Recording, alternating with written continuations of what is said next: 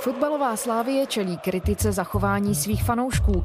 Disciplinární komise se zabývá nedávnými nadávkami a vulgaritami, které padly při pohárovém duelu na adresu karvinského trenéra Františka Straky a jeho rodiny. Takzvaný kotel se výtržnostmi provinil už po několikáté.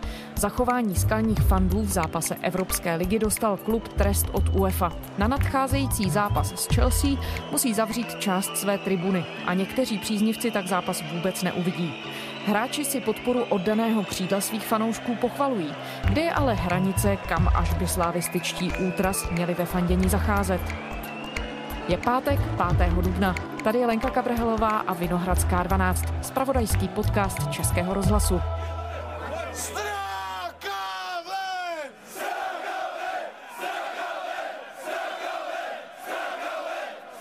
Proč je František Straka pro slavistické fandy tak nenáviděnou osobou? No, protože to je Spartan, tělem i duší. Martin Charvát ze sportovní redakce Českého rozhlasu. On eh, byl Spartan i jako hráč, potom trénoval Spartu a vždy, když eh, se tenhle ten poměrně hodně excentrický trenér, jeden vlastně z těch nejvýraznějších, který se vyjadřuje ke všemu možnému dění, tak když se vyjadřoval ke Slávii, tak pokaždé tam bylo nějaké rýpnutí, něco, co Slávii vždycky se snažilo trošku srazit – No a František Straka se později, dokonce v dobách, kdy se Slávii úplně nedařilo, kdy Slávia patřila před několika lety do té spodní části tabulky chvílemi i, tak se stal jím trenérem. Neměl tam úplně špatnou bilanci, ale celou dobu mu to slavističtí fanoušci dávali poznat, že to není trenér, kterého by tam viděli rádi.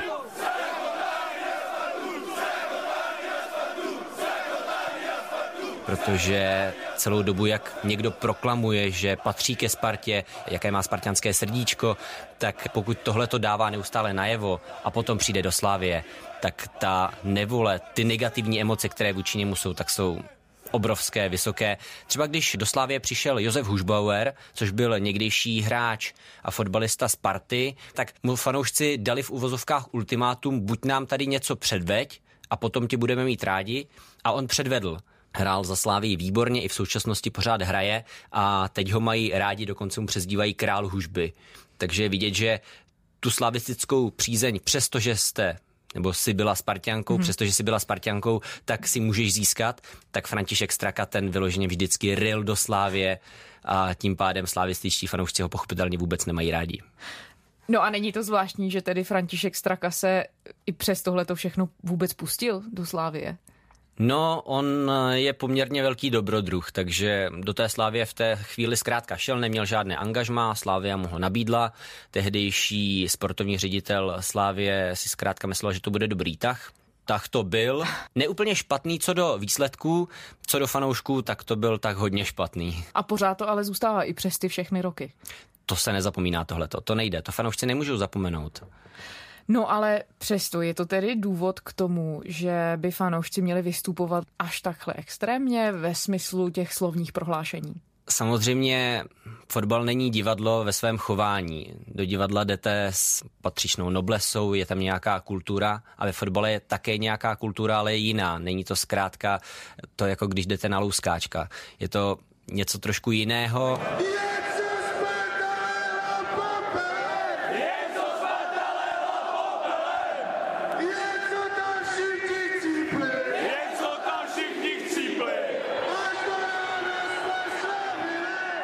A takováhle vyjádření k fotbalu do jisté míry patří. Tím neříkám, že je schvaluju, hmm. ale zkrátka rozhodčím se neříká nijak krásně. Nikdy. Soupeři se neříká, máme tě rádi, jsme rádi, že jsi přijel. Takových eh, vyjádření je minimum.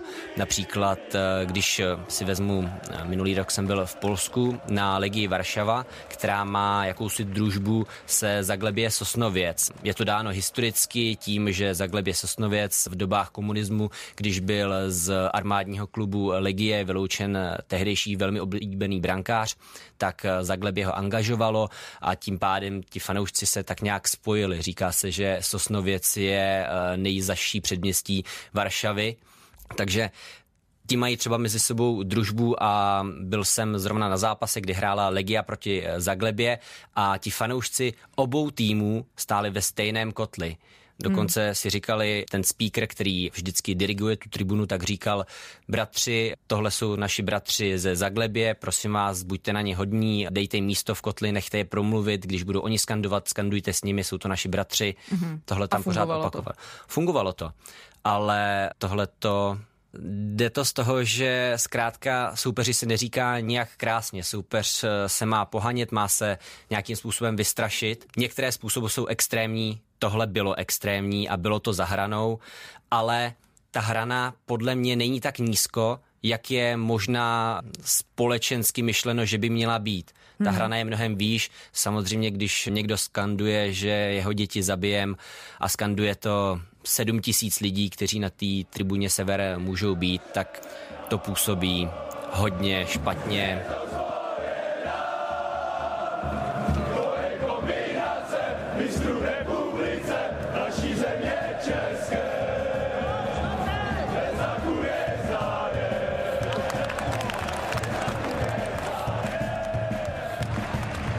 Nakolik vlastně o tom, jako jak je to za hranou, svědčí i ta reakce ředitele klubu Tvrdíka, který vystoupil velice razantně, to asi taky není běžná věc. Jaroslav Tvrdík velmi často komentuje to, co se děje ve Slávi, když je nějaký zápas, on zpravidla potom na Twitteru má nějaké prohlášení, ať už pozitivní nebo negativní. Obdivuji tribunu Sever za neuvěřitelnou podporu, kterou týmu poskytuje, za práci, kterou si dává s úžasnými choreografiemi, ale minulé urážení libereckého brankáře a včera rodiny trenéra Straky, to pro mne není historicky ideál Slávie. Lídři by měli zvážit, kam společný entuziasmus směřují.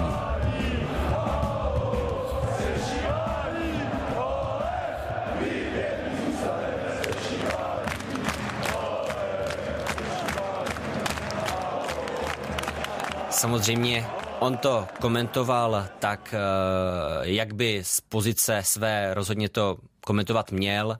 Nemůže s tím souhlasit, nikdo s tím nemůže souhlasit, není to možné. Ale znova opakuju, nebylo to až tak strašně moc zahranou, jak se dá předpokládat, že by ta hrana mohla být.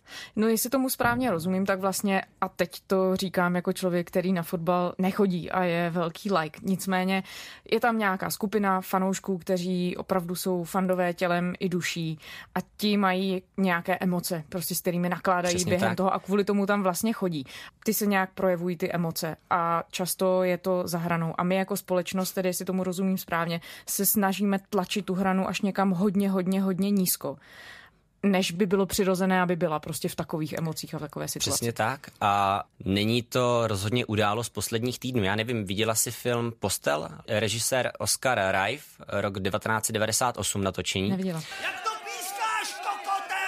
Je tam hodně známá scéna, která začíná záběrem na ústa jednoho z eh, hlavních hrdinů. Teď se omlouvám, nevím, kdo mm-hmm. tu postavu hraje ta postava říká naprostou žumpu necitovatelnou, kterou nemůžu nijak ani obsat, protože to není možné. Zkrátka je to sprška nadávek na rozhočího. Zakončená větou. A ještě, že je ten fotbálek. Tady si vždycky tak krásně odpočinu. Je z toho podle mě vidět, že tohle není situace, která by nastala včera, v pondělí o víkendu, minulý víkend při zápase Plzeň-Sparta, kdy se řešilo podle mě naprosté selhání jedince, ne selhání systémové. Hodně dlouhé. Na Spartě se teď nehraje a řeší se problémy v plzeňském kotli. Skutečně tohle na fotbal nepatří a může to každý opakovat několikrát, ale stále se to děje. Přiletěli tam dělbuchy na hlavní tribunu z plzeňského kotle. Okamžitě tam nastoupili těžko oděnci do toho koutu Zkrátka je, na fotbale jsou emoce, vždycky tam budou emoce a spíš mi přijde, že čím více jsou fanoušci nějakým způsobem potlačováni, tak tím spíše je ta reakce bouřlivější na to. No na druhou stranu z toho vyplývá, že vlastně i sami fanoušci by se měli nějakým způsobem samoregulovat, jestli to tak řeknu, aby si prostě byli schopní nastavit tu laťku někde, aby byla přijatelná vlastně jak pro ně, aby mohli vyjadřovat emoce, ale z druhé strany tak pro společnost, protože prostě tyhle ty věci jsou úplně zahranou. Mělej a zrovna Slávia, o které se tady bavíme, tak má tu hranici danou historicky.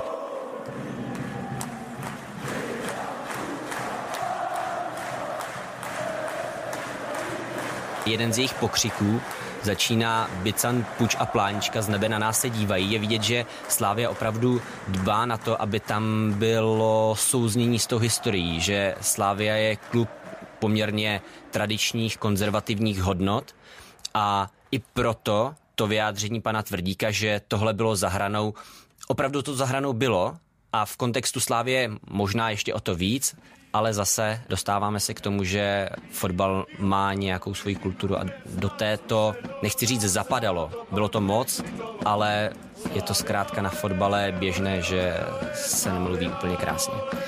Pojďme popsat ten slavistický kotel, tu tribunu Sever. Kdo se tam vlastně schází, jaký lidé tam fandí?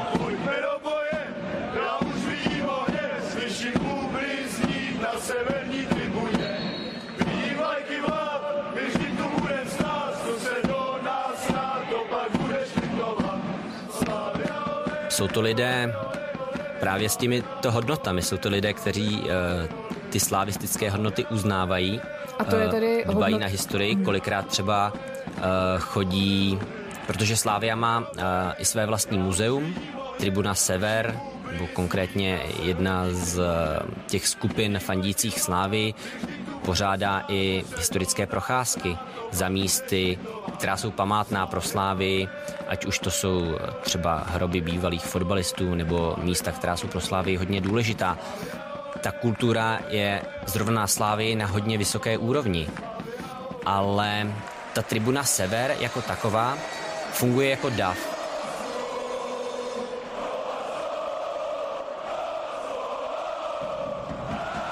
Tribuna má svého speakera, svého mluvčího, který stojí s megafonem proti té tribuně. Lidé, co se zajímají o fotbal, ho znají pod přezdívkou Strašák a také vědí, že to není žádný primitiv. Vystudoval bakaláře a dálkově si chce dodělávat magistra. Během vysokoškolských studií dokonce využil i svých zkušeností skalního fanouška. Vždycky se mě ptali, proč jedeš jako do Ostravy 400 km někam, uh, jenom aby viděl 90 minut fotbalu. No to prostě vůbec není. Člověk tam zažije neskutečné věci a je to takový jako životní styl vůbec. Už se stalo, opravdu stala. Já jsem na to zrovna nedávno psal bakalářskou práci na tohle téma, že prostě z ultra se stala naprosto regulární subkultura, která má své pravidla, má svou hierarchii, je to určitě nějaká zábava, věrnost tomu klubu. Eh, Dřív eh, to byl eh, kluk, který si nechával říkat strašák, potom to začal dělat kluk, který si říká krasoň, což je stejně jako strašák, tak je to vysokoškolák, kluk, který má vzdělání a stejně tak i spousta lidí na té tribuně, to není eh, v vozovkách banda nějakých hlupáků. Nechci teď konkrétně říkat, eh, že všichni jsou to samozřejmě vzdělanci, to v žádném případě, hmm. ale Ale jsou ta to... představa, že by to byli mladí, nezaměstnaní, frustrovaní lidé, je do velké míry tedy stereotyp. Je velký. I tací tam jsou, to samozřejmě, ale není to takhle hegemonní skupina, že by to byly vyloženě jenom frustrovaní jedom mladí lidé. Stejně tak, eh, když se řvou některé pokřiky, se kterými ti mm, s hodnotami nesouhlasí a v tom davu si to uvědomí, což také není úplně jednoduché, tak jsou sticha v tu chvíli. Těžko potom chtít po těch fanoušcích, aby reagovali nějak inteligentně ve chvíli, kdy jsou sami v emocích a doufají, že jejich klub vyrovná. No a nakolik tohle to odráží situaci, ve které jsme jako společnost? Nakolik ten DAF vlastně reaguje tak, jako reaguje celá ta masa lidí? Není to jenom jako přes kopírák? Říká se, že fotbal odráží stav společnosti, Zase, když si vezmu to, co už jsem eh, viděl všude jinde po Evropě, tak je vidět, že projevy na fotbale ve Skotsku, v Polsku, v Německu, Maďarsku, Rakousku, eh, Srbsku, Kosovu, co jsem byl, takže jsou úplně jiné, každý stát je jiný a všude se nějak jinak projevují fanoušci, ale Nedokážu říct, jestli to, nakolik je společnost rasistická v dané zemi, je přesně odrazem toho, jak jsem to viděl na daném fotbale, speciálně i kvůli tomu, že jsem byl třeba jenom na jednom, dvou utkáních, z toho se nedá dělat žádný velký závěr. To je hrozně zajímavé, že ti fanoušci jsou jiní v každé zemi. Když bychom brali tu, že lidi chodí na fotbal kvůli tomu, že chtějí zažít nějaké emoce, ty jsou přece společné všem lidem, tak jak to, že se to potom tak liší? No, liší se to kolikrát tím, podle mě, jak mm-hmm. jsou ti lidé uvnitř. Třeba když si vezmu balkánské země, tak tam je vidět ta horkokrevnost, to, jak jsou ti lidé až fanatičtí.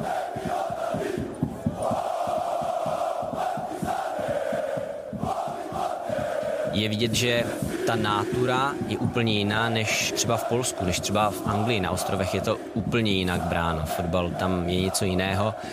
A prostě dá se vlastně říct, že fotbal je takové zrcadlo společnosti do velké dá. míry.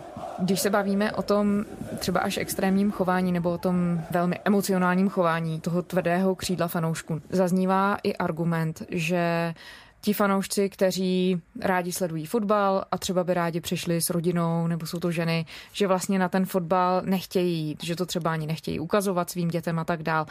Je to podle tebe relevantní argument? Měl by vlastně motivovat i to tvrdší křídlo fanoušků k tomu, aby byli jaksi víc inkluzivní a dejme tomu mezi sebe brali někoho jiného, kdo třeba tak emocionální není? No to je samozřejmě otázka a schválně bych nechal udělat průzkum mezi uh, ženami, které mají rády fotbal, jestli by vzali svoje dítě na ten fotbalový zápas v současnosti nebo ne. Podle mě se nedá předpokládat, že pokud by se chování na fotbalových stadionech nějak zmírnilo ve smyslu těch negativních projevů, takže by uh, najednou ta návštěvnost uh, ze strany rodin byla vyšší protože kdo chce vidět fotbal jako fotbal, hru jako samotnou jako takovou, tak v současnosti zůstává u televize. Televize nabízí všechno, co divák na fotbalu chce vidět, pokud ho zajímá to, kdo jak do míče kopnul, jestli byl gol nebo nebyl, což v současnosti ještě ve chvíli, kdy existuje VAR neboli technologie, kdy video snímá fotbalový zápas a rozhodčí má možnost si na videu ověřit, jestli by měl gol uznat nebo ne, případně jestli by měl nařídit penaltu nebo ne, což ti diváci nevidí, takže vlastně vidí jenom rozhodčího před malou obrazovkou, jak se kouká na několikrát zpomalený záběr a tím pádem je to pro ně ještě na tom stadionu o to nepřehlednější. Tak kdo všechno tohle to chce vidět naprosto precizně, zůstane doma u televize, protože televize nabízí daleko lepší pohled. Kdo chce tu atmosféru, a všichni víme, jaká atmosféra se na fotbale nabízí, tak eh, ten půjde na ten zápas. Co je tedy ten problém? Jsou fanoušci problém, anebo je problém naše očekávání od toho, jak by měla fotbalová kultura vypadat nebo jak vypadá? Fanoušci do jisté míry jsou problémoví, že dělají něco, co o čem třeba, nevím, když s tím začali, tak o tom rodiče doma nevěděli. Takové to v ozovkách, když eh, jde kluk kouřit za garáž, nevím, jestli to je jako správné přirovnání, ale jde o to, že je to něco, čím se zkrátka jako úplně nechlubí. Oni nemají ani potřebu se nějak obhajovat, nechtějí eh, ani do nějakých sporů, takže proto je v úzovkách jednoduché se do nich kopnout, protože zkrátka, když něco provedou, oni vědí, že na stadion nosit pyrotechniku je zakázané, zakazuje to návštěvní řád, ještě když tím někoho ohrozí, no tak to už je prostě totálně zahranou kolikrát eh, platí pokutu za to, že to na stadion pronesou, vědí jak, obecně se ví, jak to na stadion pronést, ale uh, oni to prostě dělají, oni fandí a třeba s tou pyrotechnikou uh, si hrají kvůli tomu, že je to pro ně krásné a snaží se tam udělat tu atmosféru fotbalovou. No a existuje tedy nějaká možnost, jak najít tu hranici kde na jedné straně tedy jsou třeba excesy, ale na druhou stranu po nedávném utkání Česká republika, Brazílie se mluvilo o tom, že vlastně se vůbec v Edenu nefandilo, že to bylo takové klidné, nic se tam nedělo, nikdo nedostal Krásné žádnou divadlo. podporu. No, tak kde je ta hranice mezi tím a jak ji najít? Nebo kde je ta rovnováha? Tam je hned několik aspektů. Klub je něco jiného než reprezentace.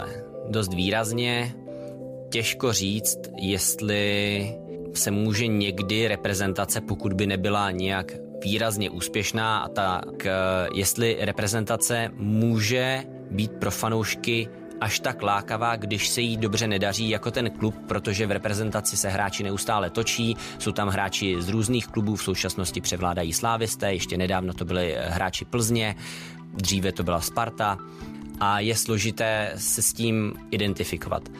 Když to, když jde člověk na klub, tak vlastně tam jsou ještě jiné emoce, chodí se tam za něčím jiným. Přesně tak. To se pětí je tam větší. Martin Charvát ze sportovní redakce Českého rozhlasu. Martine, děkujeme. Díky.